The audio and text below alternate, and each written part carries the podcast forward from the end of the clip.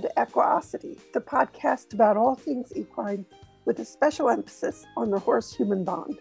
My name is Alexandra Kurland. I'm the author of The Click That Teaches, a step-by-step guide in pictures, and many other books and DVDs on clicker training. And I'm joined by Dominique Day, one of the co-founders of Cavalia. And today we're having a small celebration. We're joined by Dr. Claire St. Peter. Claire has been on our podcast before. She's a behavioral analyst. She's currently a professor of psychology at the West Virginia University. She has as her major emphasis, her research focuses on improving outcomes for children who struggle in school, identifying generative effects of extinction, determining how well reinforcement-based teaching procedures work in application by novice implementers, and teaching others to use behavioral approaches. That's the professional bio in shortened down. Claire is also a horse person, which brought us together. And I certainly have very much been enjoying sharing my work with Claire. And we have fun sharing back and forth. We've had some really great conversations.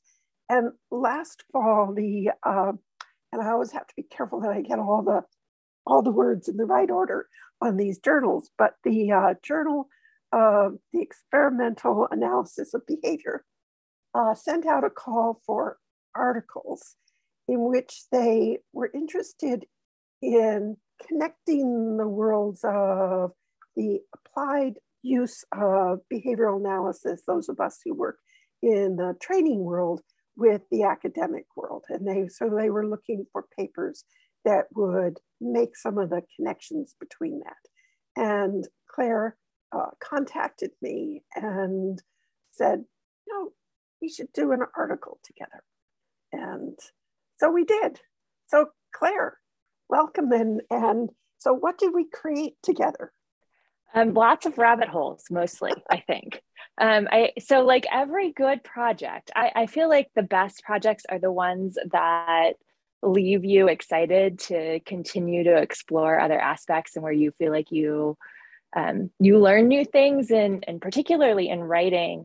When you write about things, I think it forces you to look at what it is that you're saying in a very detailed way. And I think that we put together this paper about loopy training and connected it to the existing behavior analytic literature, some old and some new, and looked for where those connections really were. And also, I think along the way, I definitely refined my understanding of what it meant to do loopy training, and what all of those details were, and why you would explore them in one way, and why you might approach it in a certain way, and how you could pivot if something wasn't going, if your loops weren't clean, so to speak.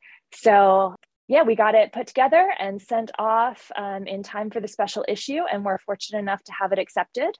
And so it is now available to the scholarly community, which I think is really exciting. So one of the things that I'm really interested in exploring today with you, Alex, is you've written a lot in a lot of different formats. You're certainly a very prolific author. And I wondered how the writing process for a scientific paper ended up being different for you, or similar to the other kinds of writing that you've done. Well, I found it to be a lot of fun collaborating with you, because we come from two very different perspectives and different language sets. And that was one of the reasons that I was particularly interested in when when we talked about this. I thought this would be a really interesting project to do together, because I'm always intrigued when we're chatting with one another, having a Zoom conversation, or you're participating in the online clinics that I've had. When I see you looking over to the side and making a side note, and I say, oh, something that we're talking about is just intrigued Claire. What is it? This is connecting, with your day job, as it were. What is it that, from your perspective and the background in behavioral analysis that you bring? And I'm understanding that there are, just as there are in any field, that there isn't a one size fits all. This was the standard curriculum of what everybody who studies behavioral analysis, you come out as cookie cutter rubber stamps. You come out very much with your own unique perspective on the academic field. And so it was very interesting for me to see, oh, that's intriguing, Claire. What is it that about that that's of interest? And so when you became really interested in the loopy training, it was, okay, why is this of such interest for you? And what are you seeing in it, drawing from your background in the teaching, the working with children? And I think that ties into your question about the writing. Yeah, so I think, I mean, one of the things that you said when you introduced me is that I'm really interested in helping kids who are struggling in school. And so I am also then very interested in teaching teachers. So how do we equip teachers? And teachers are underpaid and overtaxed. And one of the things that has not necessarily been well done in behavior analysis is considering the implementer side of things. And I think that this might be in part because a lot of our work early on was mechanized. So the early work, I mean, way earlier than modern behavior analysis. So you go all the way back to like Thorndike and Skinner, and you had cats in puzzle boxes. So you didn't have a human who was there, you know, figuring out when to trigger a door. For Skinner's early work, where he had pigeons who were pecking at keys in chambers or rats who were pressing levers in chambers, all of that was automated. So the delivery of reinforcers was automated. When the rat hit a certain criteria of lever pressing, a food pellet was dispensed, or when the pigeon pecked the key a certain number of times, a food hopper would be raised that would give them access to food. And maybe as a function of that, even modern behavior analysis doesn't do a spectacular job of considering the implementer side of the loop. And so one of the things that was really important to me about this idea of loopy training is its non-linearity, right? It's not just the consideration of the learner's behavior. And I think we put so much emphasis on what is the animal doing, right? Is the animal meeting criteria, you know, that it is easy to lose sight of the fact that you are also a behaving organism. And hopefully, I think if you're doing it well, a learner, right? Like you are learning from your animal's behavior. You are reacting to what your animal is doing. You are changing criteria and titrating things. And so I thought, like, this is spectacular. It relates a lot to that side of my work, where I've done a lot of work focusing on what in behavior analysis is called procedural fidelity or treatment integrity, implementation fidelity, right? Like how well is the implementer doing the things that the implementer needs to be doing to change the behavior of the learner in the situation or the student in the situation? And I thought it was so useful to put that in a cohesive framework, right? That we really haven't done well in behavior analysis. And so it's neat to kind of link that side of the loopy training world to this completely different portion of my academic life, where we're working with teachers and working with students and trying to get people who don't have a ton of background in behavior analysis. They don't have formal training and implementation of reinforcement contingencies, but they need to be doing it to make their students successful or to make their learners successful. So that was a really cool piece for me. That's a fascinating piece, actually, because the role of the handlers, it's so very much a part of the animal training. We are partners with our animal learners, and presumably we are influenced and we change our behavior based upon what the animals are doing. And yet, even so, within horse training, the focus is often on blame the horse. Don't look at what the handler's role in that. And in the loopy training, it's saying, Let's look at this dance that exists between the horse and the handler. And that's always been a key element of the training, that we have a role in this. So that's fun to hear you articulate that so clearly, of why that was intriguing to you when we started bringing the loopy training to the forefront as we were going through some of the horse clinics, you know, why you were jotting off to the side. Well, that's just one of many reasons, I suppose, why I was jotting off to the side. But for, oh gosh, at least 15 years, probably closer to 20 years now, I've been really interested in implementation inconsistencies, right? So there's unpredictability that can slide into the loops on the handler side, on the implementer side. And like, what do those inconsistencies do to learning, and how can they deteriorate learning outcomes? And so, but I've never had a great framework to talk about it. So it's interesting. I feel like, you know, I have to sometimes be a little careful about saying how much I'm pulling from animal training into work with supporting learners in schools. Although I think certainly, I wish that all children were treated as well as my own horses are treated, but it certainly is. It's interesting to think about making those loops clean on both sides, right? Like, what is the handler doing? How consistent is the handler being? You know, are you feeding in the same place?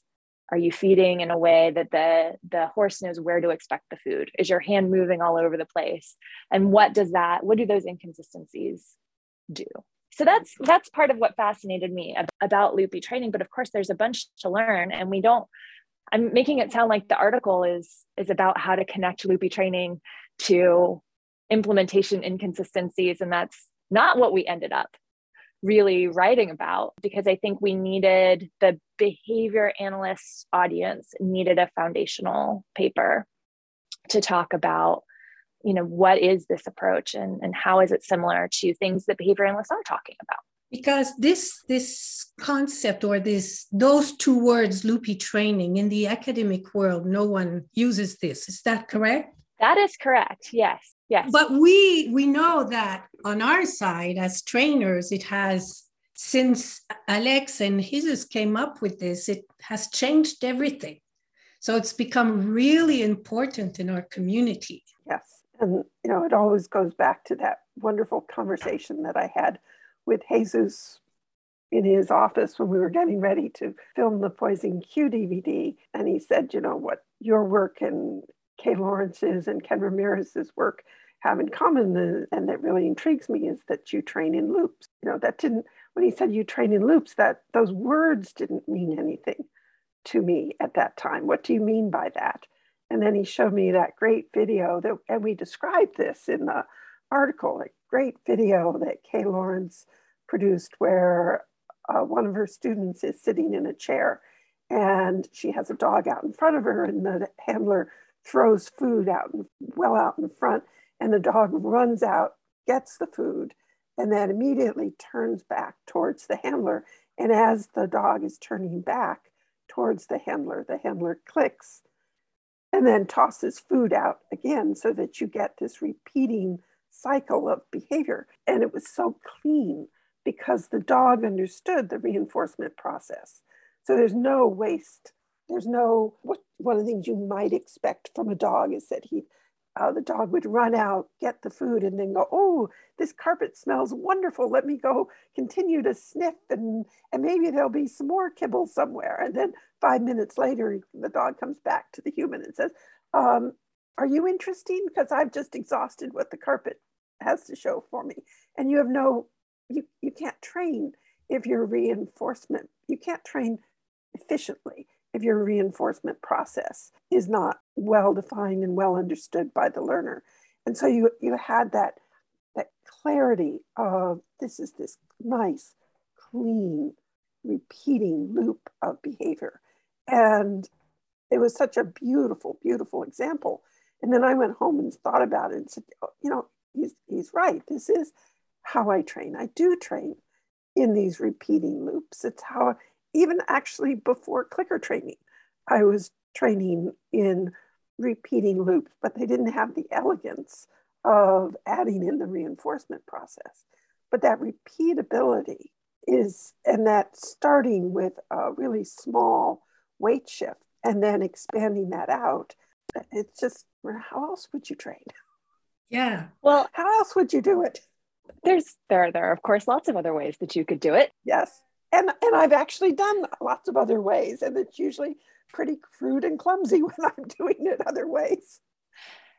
Yeah, I think the other thing that is, to borrow one of your words, sneaky about the approach of loopy training, though, is not being, is being oriented towards action, right? So you're not, everything is a movement and you're looking for movement, even when what you eventually want is a still, calm horse.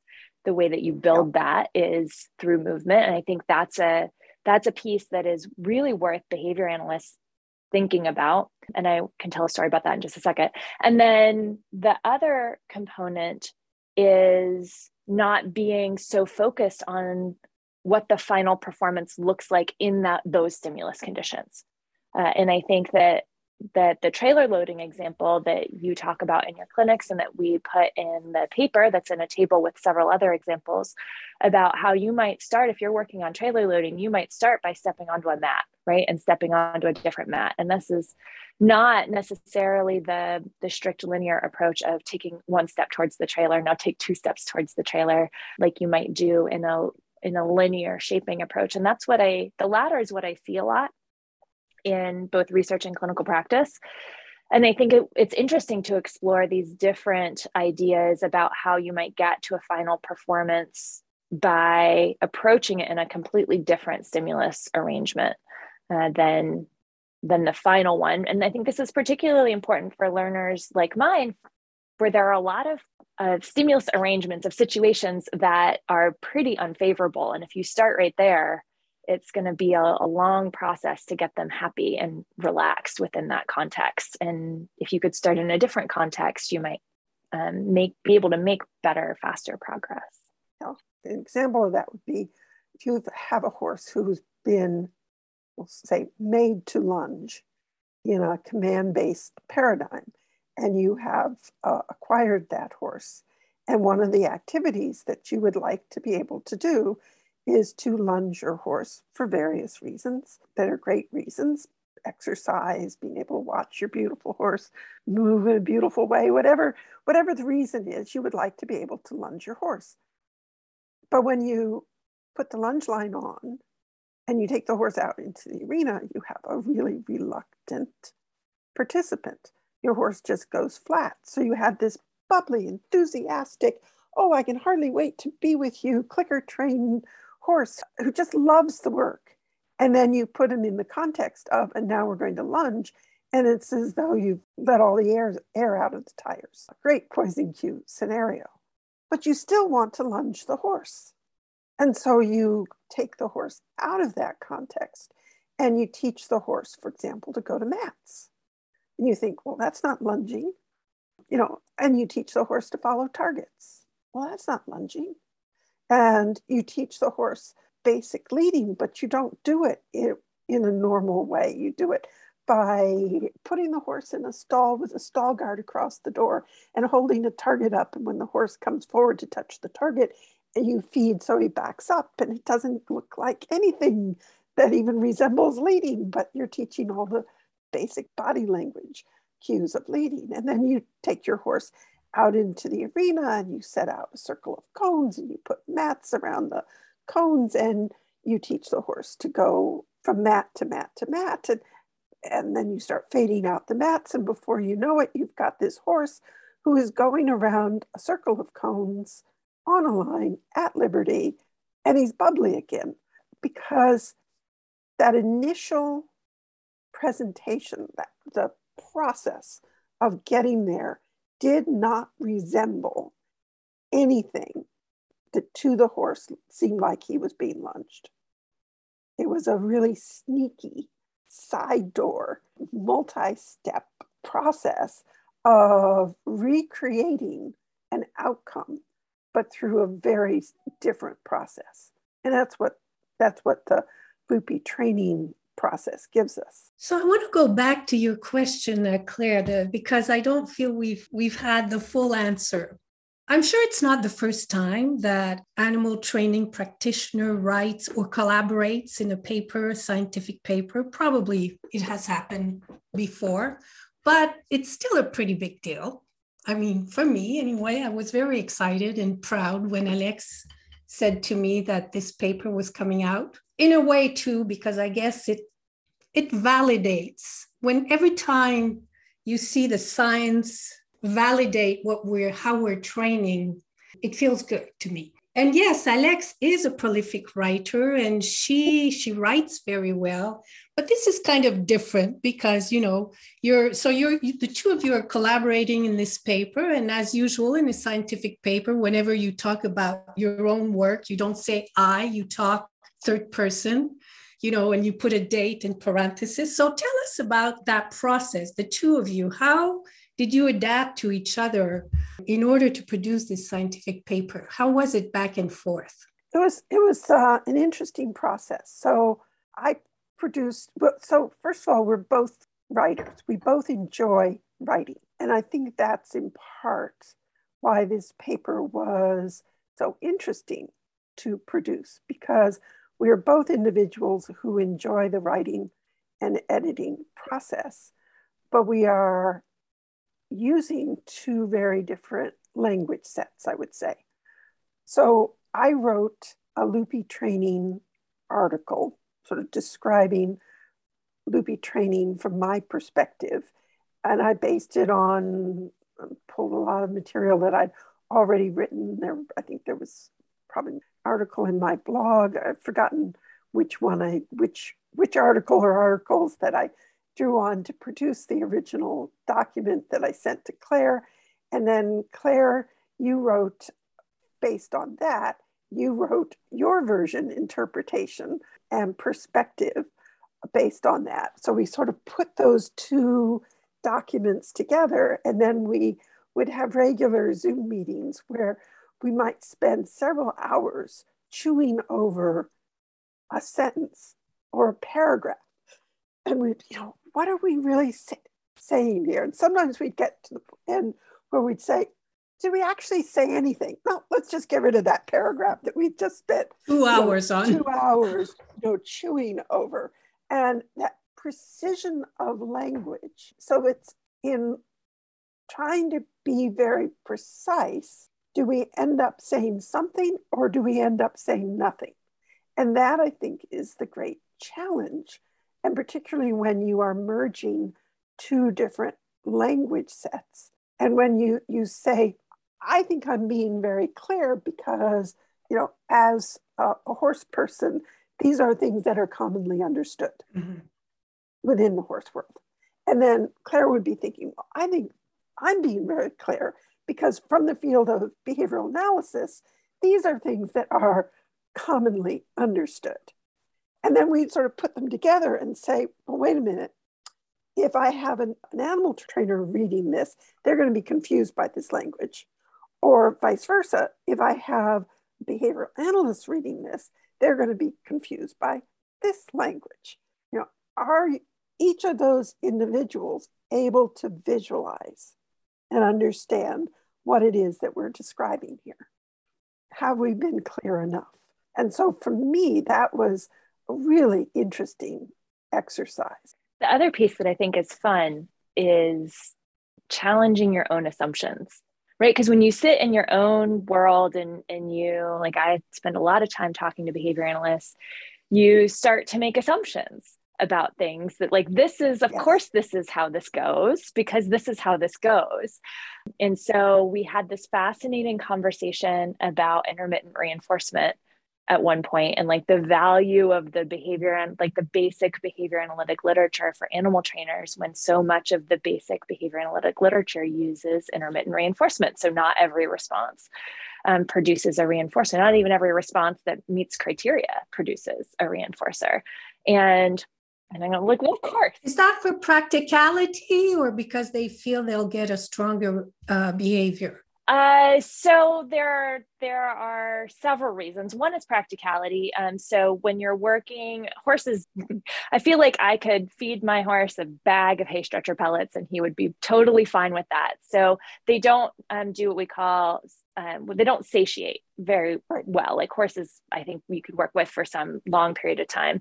But a lot of the animals that are used in foundational behavior analytic work, like rats and pigeons, they satiate on food. So part of it is, can I answer my question in a way that it's not going to take me 100 years to do it, because my sessions can only be 10 minutes before my pigeon's not hungry anymore and stops pecking. So some of it is practical. Some of it, I think, is the idea that intermittent reinforcement produces behavior that's more resistant to extinction. And so I think some of it is designed, some of the use of intermittent reinforcement is designed to answer particular questions. We had something in there about intermittent reinforcement. I don't even remember where it started, Alex, where like there's so many versions of this paper now. And I sent something to you and your reaction was like, why would we ever use intermittent reinforcement for anything? Like we can't, what am I going to, you know, like I have to take this literature with some caveats, some grains of salt, because I wouldn't use intermittent reinforcement. And then that got me thinking about a subset of the behavior analytic literature that looks at transitions between favorable, more favorable and less favorable conditions and pausing, which is what happens in intermittent reinforcement, and characterizes that as unwanted and disruptive behavior. And I went, oh yeah, behavior analysts do that too. Like behavior analysts think about intermittent, some of the functions of intermittent reinforcement as being problematic. And so why do we have these disconnects in some of our own research literature, where in some cases intermittent reinforcement and the pausing that it produces are viewed as valuable, and in some cases it's viewed as problematic, and what are those conditions? And again, it's this questioning of your own assumptions that you're bringing to the table, and really thinking, you have to think very carefully when you're trying to reach a broad audience, both broad and very specific audience, about, are we writing this in a way that makes clear what assumptions are going into the things that we're saying? And are we being clear about the conditions under which we think a certain approach is going to be valuable, and how you would do that, and how it relates to people who might have never worked with an animal before, right? So the readership of the journal is fairly broad in terms of behavior analysts. Some of them are doing basic laboratory work with animals, and some of them aren't. And so it is, you know, a readership where we wanted to make sure it was consumable by animal trainers. That was something that was really important to us. And we wanted to make sure that it was consumable by behavior analysts broadly, those working in animal training and those working with animals and those working with humans. And so that's a tall task. It is. But I think because I started reading the article, I think you've succeeded very, very much, actually. How many versions were there? Dozens. Yeah, I didn't count. And sometimes, you know, Alex, straight, like the version, I don't know how long we spent on the abstract. The abstract, yes. We spent many hours. Yes, over multiple Zoom meetings. Yes. And you were, at that time, you were doing all this work, but you weren't sure that the paper would be accepted by the journal, correct? Yeah, that's correct. Yeah, it's a peer-reviewed journal. And so you submit and it goes out, it is assigned. So when you submit, it goes through a checking process. The reviews are all blind. So the people who reviewed it don't know who wrote it. This is part of the reason why you end up talking about yourself in funny third person kinds of ways. And so it's sent to the journal, and they check to make sure that it's really blinded. And then they assign it to what's called an associate editor. So the peer review journals have an editor in chief and then a handful of associate editors. For this special issue, they had selected associate editors who had expertise in applied animal behavior and animal training. And so Our associate editor was Christy Ollygood, who has been working at Disney's Animal Kingdom for a while.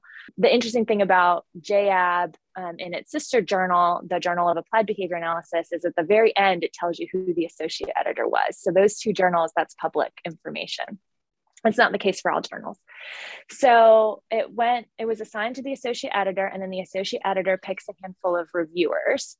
And so the associate editor knows who wrote it. That's important so that they don't look at it and go like, well, this is a paper about loopy training. I should assign this to Alexandra Kurland. She knows a lot about loopy training, right? Because that would clearly be a conflict of interest.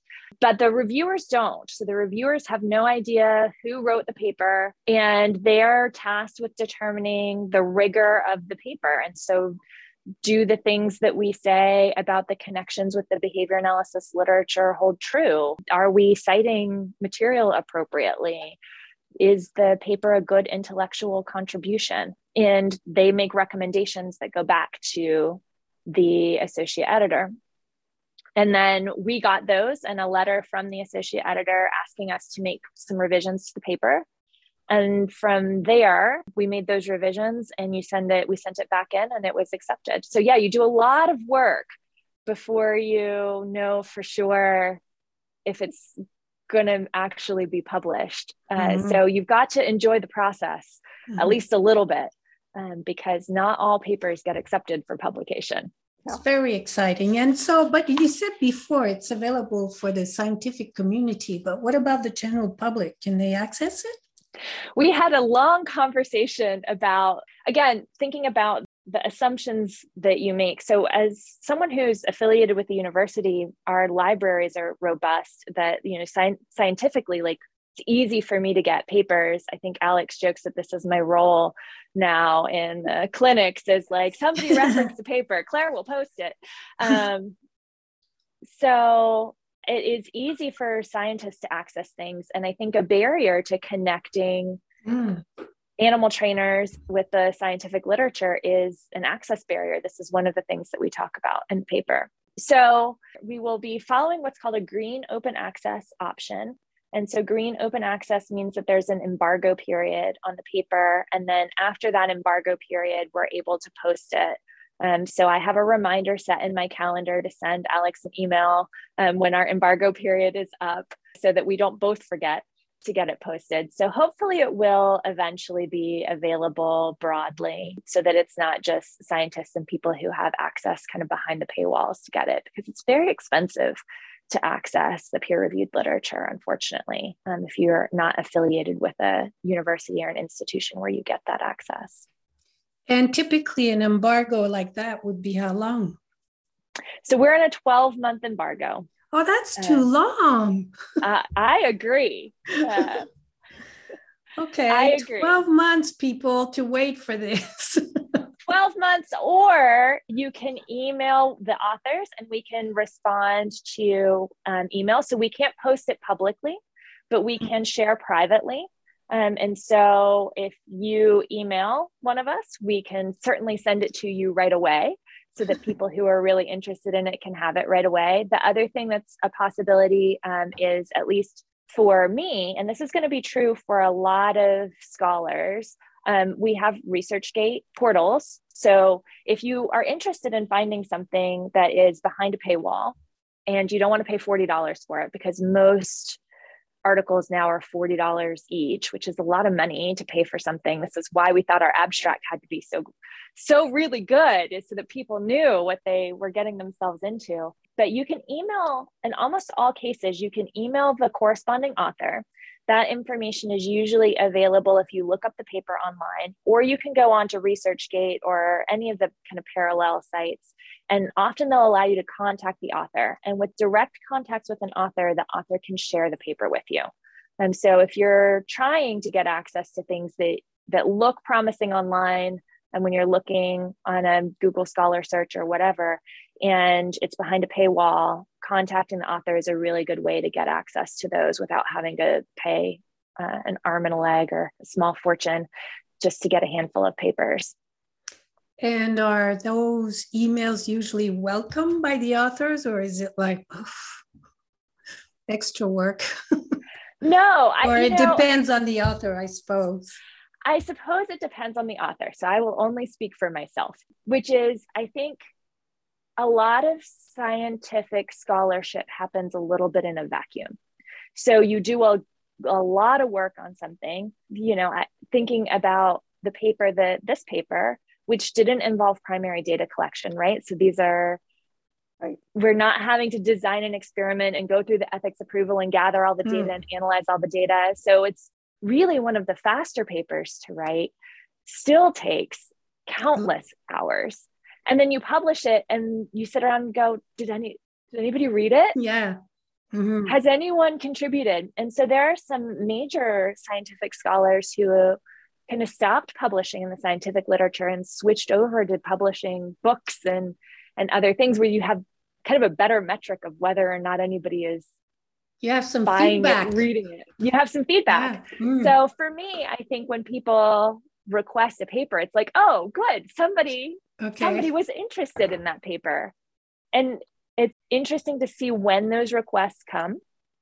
So I wrote a paper several years ago now that was a little bit like the loopy training paper. Actually, it was a conceptual paper that talked about whether or not we should really be considering differences between applications of behavioral principles and the basic science, right? So how connected are these and should they be two separate domains? And I argue that they shouldn't be two separate domains. But that paper got cited earlier this year in a paper that's being pretty influential. And I got probably 35 requests for the paper. You know, it's been published for many years now. Okay. And so it's interesting to see when things kind of come back into vogue.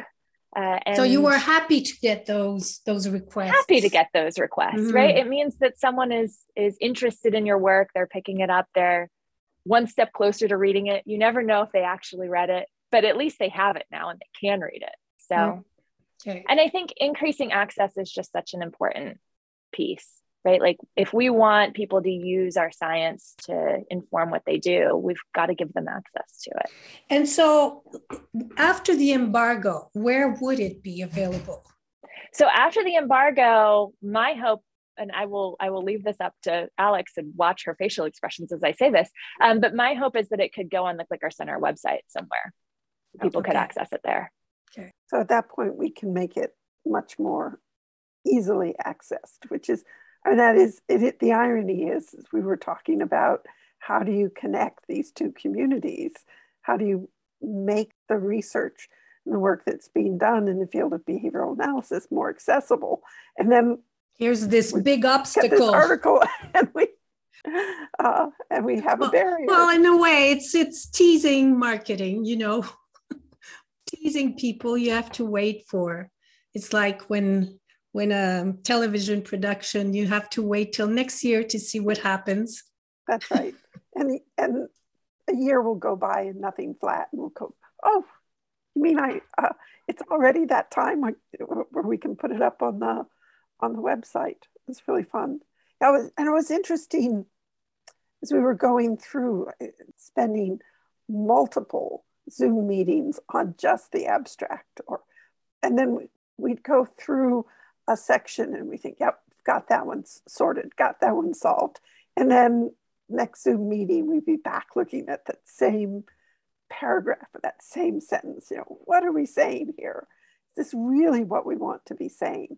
And then it was always what are the connections that you found interesting? And what were the research areas that you explored and looked at that were connecting to the loopy training? Looking at the differences, for example, in the magazine training versus the reinforcement process that we have with our animals. Where are things connected? Where did they diverge? And then I think you made the comment in the article that oftentimes in experiments, the reinforcement process is not well defined, not well described, and probably it should be. Yeah, I think it should be. So you mentioned magazine training. For listeners who don't know what magazine training is, so magazine training is the name of the process that's used in basic behavior analytic work. So this is in Skinner boxes to teach the learner to approach wherever the food is. And the food is called a food magazine.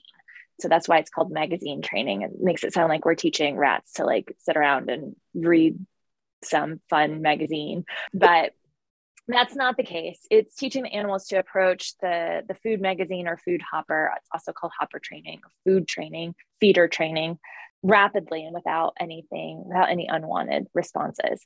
And so that turn of phrase might make you, for those people who are familiar with loopy training, go like, wait, the animal approaches the food and consumes the food rapidly without any other responses, any unwanted responses. That starts to sound like the portion of a clean loop on the reinforcement side. Mm-hmm. And so when we got talking about that, I was like, oh, that sounds a lot like the old magazine training literature. And so I started to explore some of that. So a couple of interesting things about magazine training. One is that magazine training was the literature that we cite for magazine training, and the astute reader will note that a lot of it is from the 1960s, early 1970s. And that's because that's when people were really thinking and talking about magazine training. And magazine training isn't described in a lot of contemporary behavior analytic articles. And when I talk to my colleagues who work primarily with animals in operant chambers, it's like, yeah, it's because we know how to, we know how to do it. Everybody knows how to do it. So those pieces of the training don't get a lot of attention, I think, in the literature. But for folks who have been listening to the podcast series with Michaela recently, you know that some of the details about how that training happens might influence the outcomes of what then happens subsequently in the experiment. In my own personal experience, when I was in graduate school, we had a faculty member who was an operant conditioning guy who left the university, and he gave my advisor a bunch of operant chambers, and we inherited the chambers and the rats, but we were not people who did animal work. And we're astute scientists. We figure we can figure this out. We're interested in questions. I've always been interested in kind of these bridgy questions. And one of the pieces that we were interested in were inconsistencies in reinforcer delivery systems. And so we put the rats in the chambers and we started delivering reinforcers kind of inconsistently to see what impact that would have. Our rats learned nothing. They learned nothing. We got the messiest, incomprehensible data ever. And we went to another more experienced scientist at that point and said, like, we can't get control with any of the contingencies. Like, our rats aren't learning anything. We don't understand. And the more experienced scientist was like, well, tell me more about how you magazine trained. And we were like, tell you more about what? Because we had,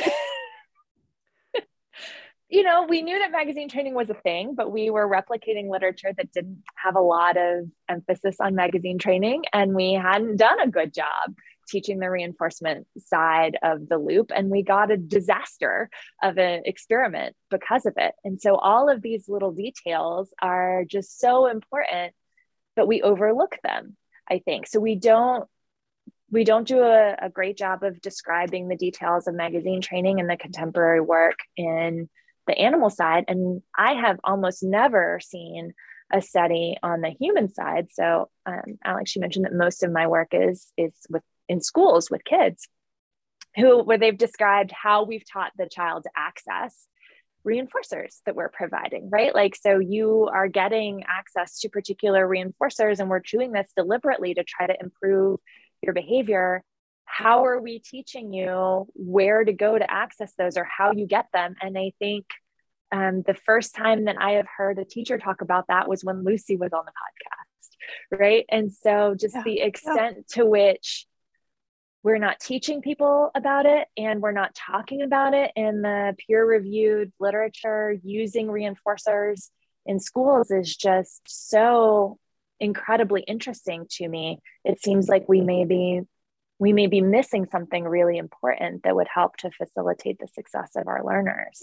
Was there something in the article about in the 60s literature when they were doing the magazine training, Some of the experiments were contingent. The reinforcer would be delivered contingent upon a specific response, and some were not. Some were not contingent. Can you talk about, I thought that was interesting, since we're on that subject, just a little parenthesis.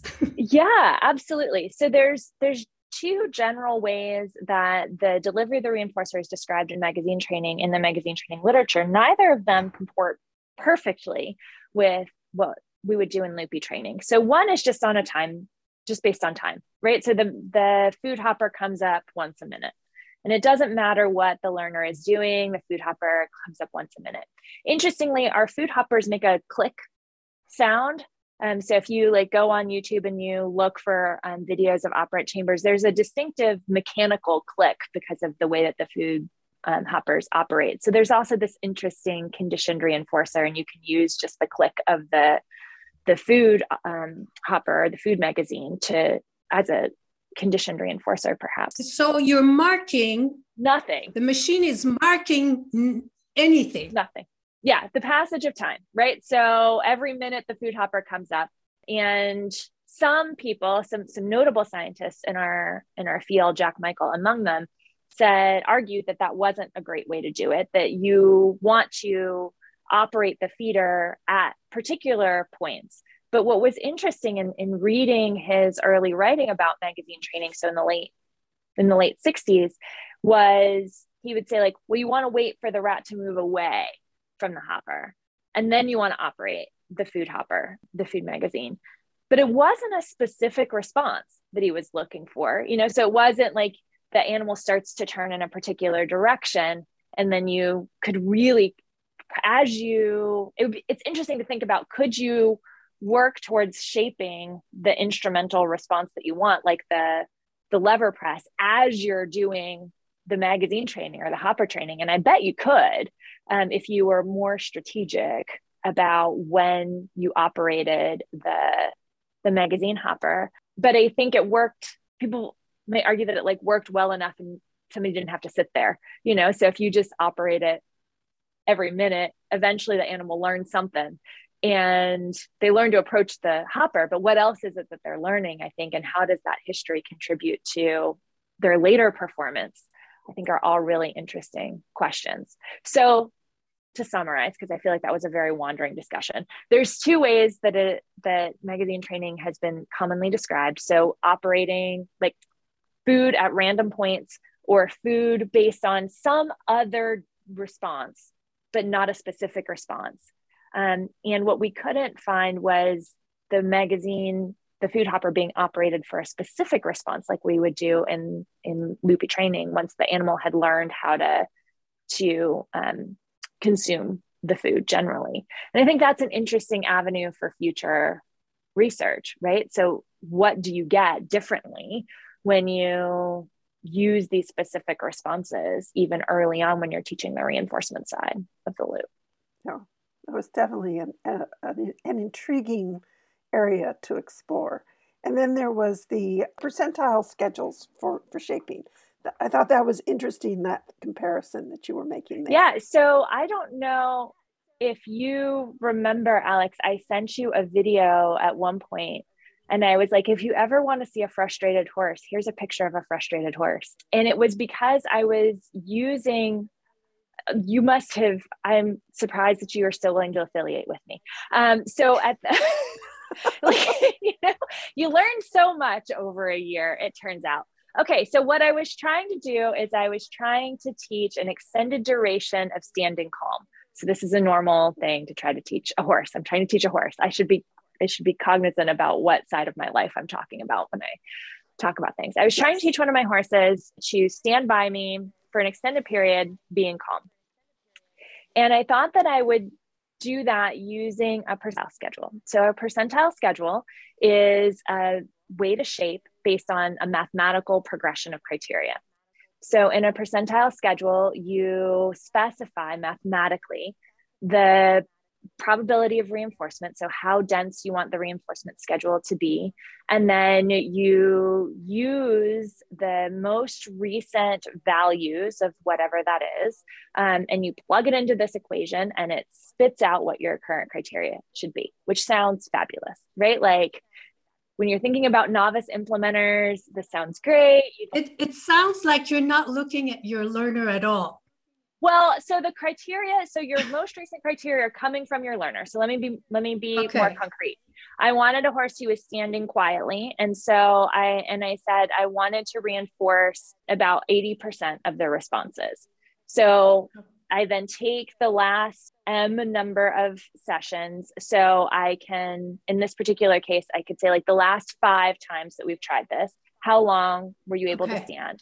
Okay. I put those in my equation and then it rank orders them and then tells me what the criteria should be. So like, what's the likelihood seconds? That, right. How many seconds should this be based on the last 5 things? That we've done? So you are taking into account your learner's performance. So it is taking into account your learner. And I had done some research on percentile schedules. We've used percentile schedules to shape duration of academic writing with kids. So for kids who don't have a lot of duration within the activity, we've used percentile schedules to keep them writing longer. And the nice thing about percentile schedules is that they adjust up and down based on your learner's current performance. So they sound like they're a really wonderful thing. And one of my dear friends who does an academic learning center has had great success with using percentile schedules to improve academic performance with her students. And I thought this would be a fun way to shape duration of standing quietly next to me.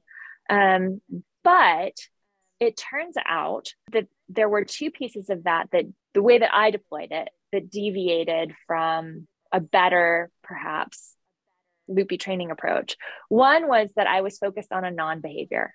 So I wanted a horse who was standing quietly beside me and it was not paying much attention to what the horse was doing, so long as they were not moving around and not, mugging me and doing other things. And if they were doing that, then I would reset my timer. So I was really focused on the absence of a behavior rather than building a specific behavior. And I think that was a really big misstep.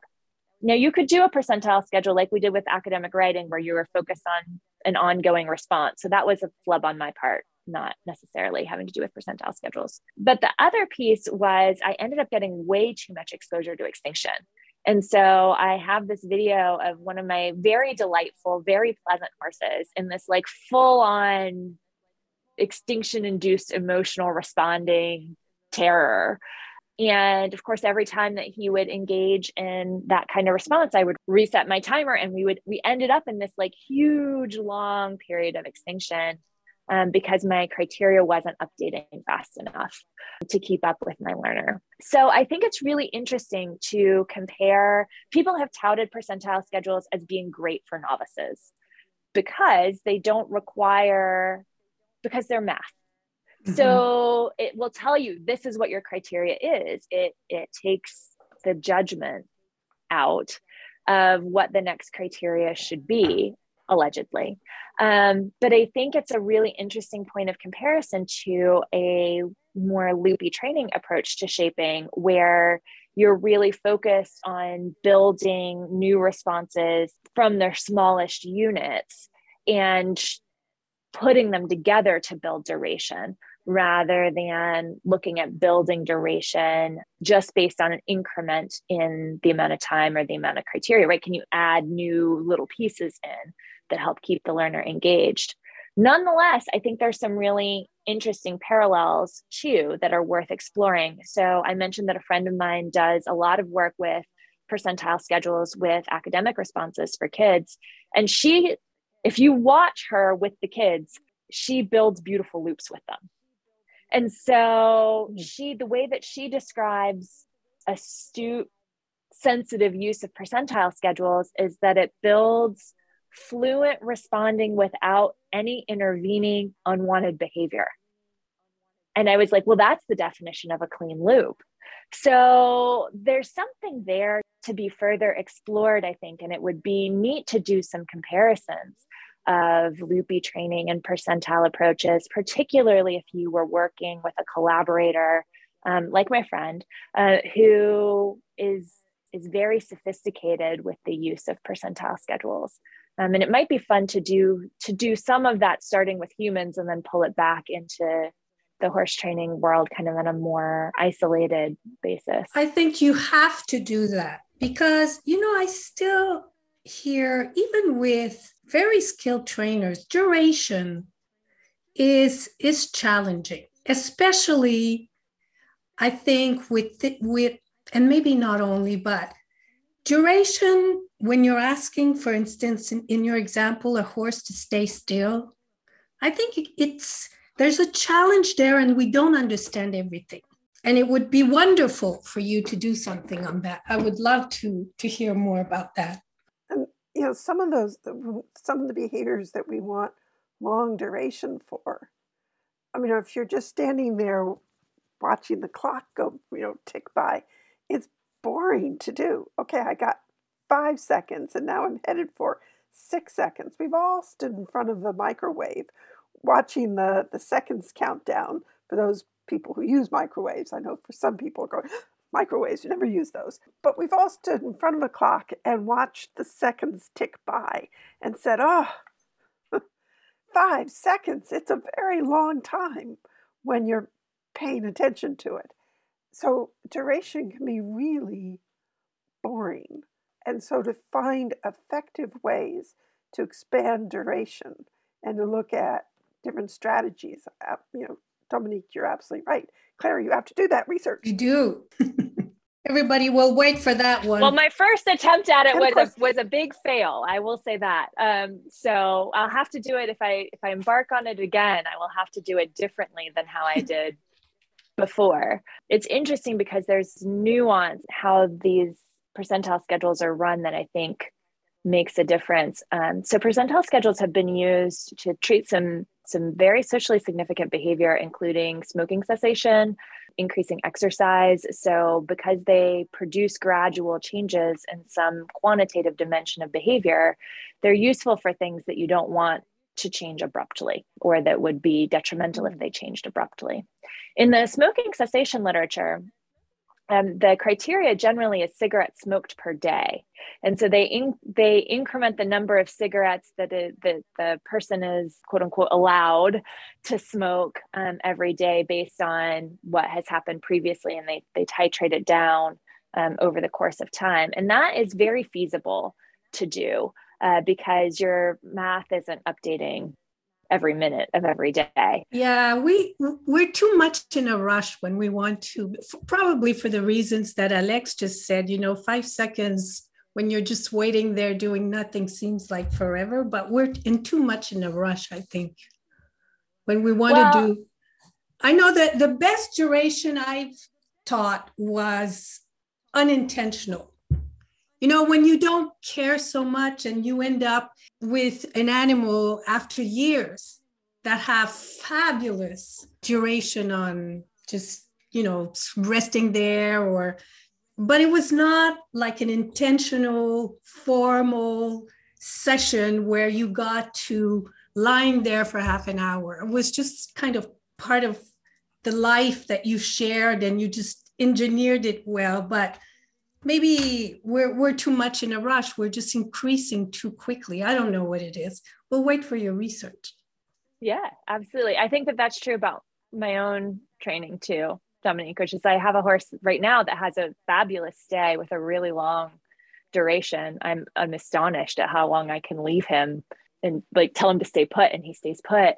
And I have no idea how I got it. I will have to really think through what we did to build that. But I do think it's very interesting to think about how we arrange environments that make learners successful, but that are also practical for the implementer, right? So how do we take folks who have a particular thing that they want a horse to do, or they want a general learner to do, and equip them to have the skills to be able to do that? And is it possible that we can take shortcuts, like using mathematical criteria, like percentile schedules, or is it really the case that no, there's too much foundational work and there is too much in the moment adjustment that you need to make in relation to what your learner is doing right now, this very second, that you need to spend the time to build the entire sophisticated repertoire. And you might need to wait to build that super long duration until you have a bunch of other training skill sets under your own belt to be able to do it. And I think that's an interesting question, because we do live in a time where people want outcomes and they want them yesterday. So I think, and I'm sure that this is something that Alex, you run into is, you know, when it takes time to build things from the ground up, people get impatient, and there's a balance between getting people to experience the successes that they see for themselves and being able to do it in a way that is truly constructional and based on everybody being able to access reinforcers, the implementer, the learner, everybody having a good time in the situation. Time to stop for now. There is so much packed into the statement that Claire has just made, but we're going to wait until next time to unpack it and to look at some of the other rabbit holes we went down as we wrote the article. We never did give the title. It's Connecting Animal Trainers and Behavioral Analysts Through Loopy Training, and it appears in the Journal of the Experimental Analysis of Behavior. A year from now, I'll be able to post it on my website. For those of you who can't wait, we have posted a link to the article in the show notes, so you'll still be able to read it.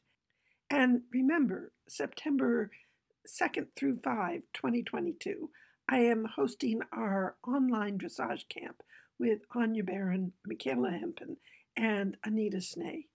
Please visit my website, theclickercenter.com, for more information on that event. And until next time, train well and have fun with your horses.